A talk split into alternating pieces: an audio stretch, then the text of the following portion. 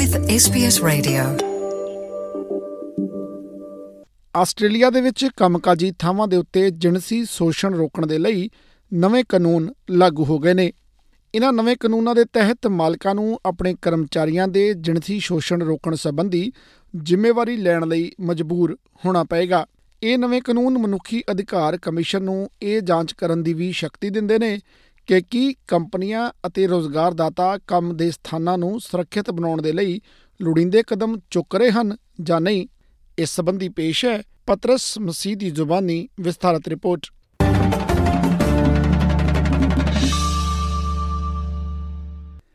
ਕੰਮਕਾਜੀ ਥਾਵਾਂ ਦੇ ਉੱਤੇ ਜਿਣਸੀ ਸ਼ੋਸ਼ਣ ਨੂੰ ਰੋਕਣ ਸੰਬੰਧੀ ਨਵੇਂ ਕਾਨੂੰਨ 12 ਦਸੰਬਰ ਤੋਂ ਲਾਗੂ ਹੋ ਗਏ ਨੇ।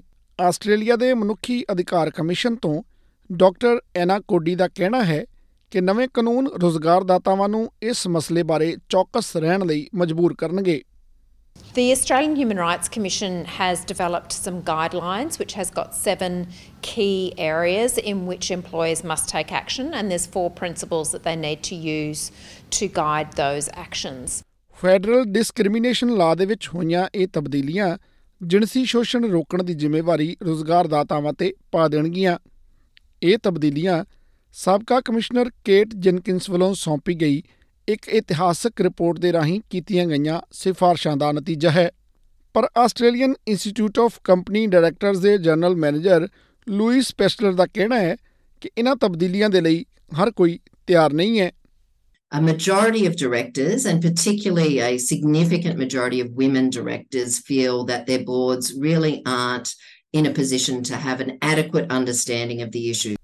ਨਵੀਆਂ ਤਬਦੀਲੀਆਂ ਮੁਤਾਬਕ ਲਿੰਗ ਆਧਾਰਿਤ ਸ਼ੋਸ਼ਣ ਨੂੰ ਪ੍ਰਭਾਸ਼ਿਤ ਕਰਨ ਦਾ ਪੱਧਰ ਵੀ ਘਟਾ ਦਿੱਤਾ ਗਿਆ ਹੈ ਇਹ ਨਵੇਂ ਕਾਨੂੰਨ ਕਮਿਸ਼ਨ ਨੂੰ ਇਹ ਜਾਂਚ ਕਰਨ ਦੀ ਸ਼ਕਤੀ ਵੀ ਦਿੰਦੇ ਨੇ ਕਿ ਕੀ ਕੰਪਨੀਆਂ ਅਤੇ ਰੋਜ਼ਗਾਰਦਾਤਾਵਾਂ ਦੇ ਵੱਲੋਂ ਕੰਮਕਾਜ ਵਾਲੀ ਜਗ੍ਹਾ ਨੂੰ ਸੁਰੱਖਿਅਤ ਬਣਾਉਣ ਦੇ ਲਈ ਢੁਕਵੇਂ ਕਦਮ ਚੁੱਕੇ ਜਾ ਰਹੇ ਹਨ ਜਾਂ ਨਹੀਂ ਡਾਕਟਰ ਐਨਾ ਕੋਡੀ ਉਹਨਾਂ ਕਾਰਵਾਈਆਂ ਦਾ ਬਿਆਨ ਕਰਦੀ ਹੈ ਜੋ ਕਿਸੇ ਕੰਪਨੀ ਵੱਲੋਂ ਇਹਨਾਂ ਨਿਯਮਾਂ ਨੂੰ ਅਮਲ ਵਿੱਚ ਲਿਆਉਣ ਸੰਬੰਧੀ ਅਸਫਲ ਰਹਿਣ ਤੇ ਕੀਤੀਆਂ ਜਾ ਸਕਦੀਆਂ ਨੇ I was shut out of things. I was removed from programs and special projects. Exposure to the other executives became limited, and I was offered a redundancy. And when I brought up what had happened um, and my complaint, I was offered a nominal amount of money to sign an NDA and silence me. Attorney general Mark Dreyfus ਦਾ ਕਹਿਣਾ ਹੈ ਕਿ ਇਹਨਾਂ ਤਬਦੀਲੀਆਂ ਦਾ ਮਕਸਦ ਕੰਮਕਾਜ ਵਾਲੀ ਜਗ੍ਹਾ ਤੇ ਜਿਣਸੀ ਸ਼ੋਸ਼ਣ ਨੂੰ ਰੋਕਣਾ ਹੈ, ਨਾ ਕਿ ਅਜਿਹੀ ਕਿਸੇ ਘਟਨਾ ਹੋਣ ਤੋਂ ਬਾਅਦ ਕੋਈ ਐਕਸ਼ਨ ਲੈਣਾ ਆਸਟ੍ਰੇਲੀਅਨ ਬਿਊਰੋ ਆਫ ਸਟੈਟਿਸਟਿਕਸ ਦੇ ਤਾਜ਼ਾ ਅੰਕੜੇ ਦੱਸਦੇ ਨੇ ਕਿ ਮਾਰਚ 2021 ਅਤੇ ਮਈ 2022 ਦੇ ਵਿਚਕਾਰ 1.7 ਮਿਲੀਅਨ ਲੋਕਾਂ ਨੇ ਜਿਣਸੀ ਸ਼ੋਸ਼ਣ ਦਾ ਅਨੁਭਵ ਕੀਤਾ ਹੈ। ਇਹਨਾਂ ਵਿੱਚੋਂ 76% ਭਾਵ 1.3 ਮਿਲੀਅਨ ਔਰਤਾਂ ਸਨ। ਜੈਸਿਕਾ ਇਹਨਾਂ ਵਿੱਚੋਂ ਹੀ ਇੱਕ ਪੀੜਤਾ ਹੈ। ਉਸਨੇ ਕੰਮਕਾਜ ਵਾਲੀ ਜਗ੍ਹਾ ਉੱਤੇ ਹੋਏ ਜਿਣਸੀ ਸ਼ੋਸ਼ਣ ਅਤੇ ਲਿੰਗ ਭੇਦ ਦਾ ਅਨੁਭਵ SBS ਦੇ ਨਾਲ ਕੁਝ ਇਸ ਤਰ੍ਹਾਂ ਸਾਂਝਾ ਕੀਤਾ ਹੈ। The language being used uh, on the call was incredibly um, blokey, masculine boys culture kind of talk. There were no other women on the call. Um, they were uh, talking about using women to bring people into projects, um, talking about the attractiveness of certain women. Uh, and the most disturbing thing was that then when they were talking about data, they used a woman's body part to describe that data point.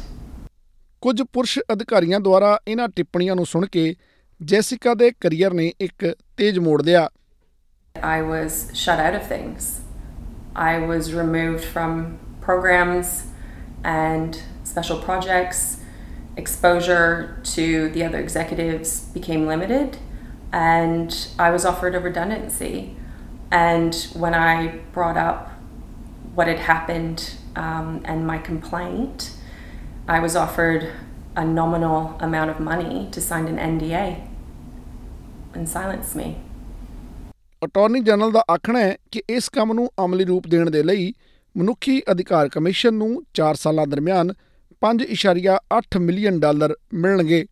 ਜ਼ਿਆਦਾਤਰ board directors ਦਾ ਆਖਣਾ ਹੈ ਕਿ ਉਹ ਮੰਨਦੇ ਨੇ ਕਿ ਨਵੇਂ ਕਾਨੂੰਨਾਂ ਦੇ ਨਾਲ ਕੰਮ ਵਾਲੀ ਜਗ੍ਹਾ ਤੇ ਸੁਧਾਰ ਹੋਵੇਗਾ। SBS ਨਿਊਜ਼ ਦੇ ਲਈ ਮਦੀਨਾ ਜਫਾਰੀ ਅਤੇ ਅਲੈਕਸ ਆਨੀਫੰਤੀਸ ਦੀ ਇਹ ਰਿਪੋਰਟ ਪੰਜਾਬੀ ਵਿੱਚ ਅਨੁਵਾਦ ਕਰਕੇ ਪਤਰਸ ਮਸੀਹ ਦੁਆਰਾ ਪੇਸ਼ ਕੀਤੀ ਗਈ ਹੈ। ਫੇਸਬੁੱਕ ਉਤੇ SBS ਪੰਜਾਬੀ ਨੂੰ ਲਾਈਕ ਕਰੋ ਸਾਂਝਾ ਕਰੋ ਅਤੇ ਆਪਣੇ ਵਿਚਾਰ ਵੀ ਪ੍ਰਗਟਾਓ।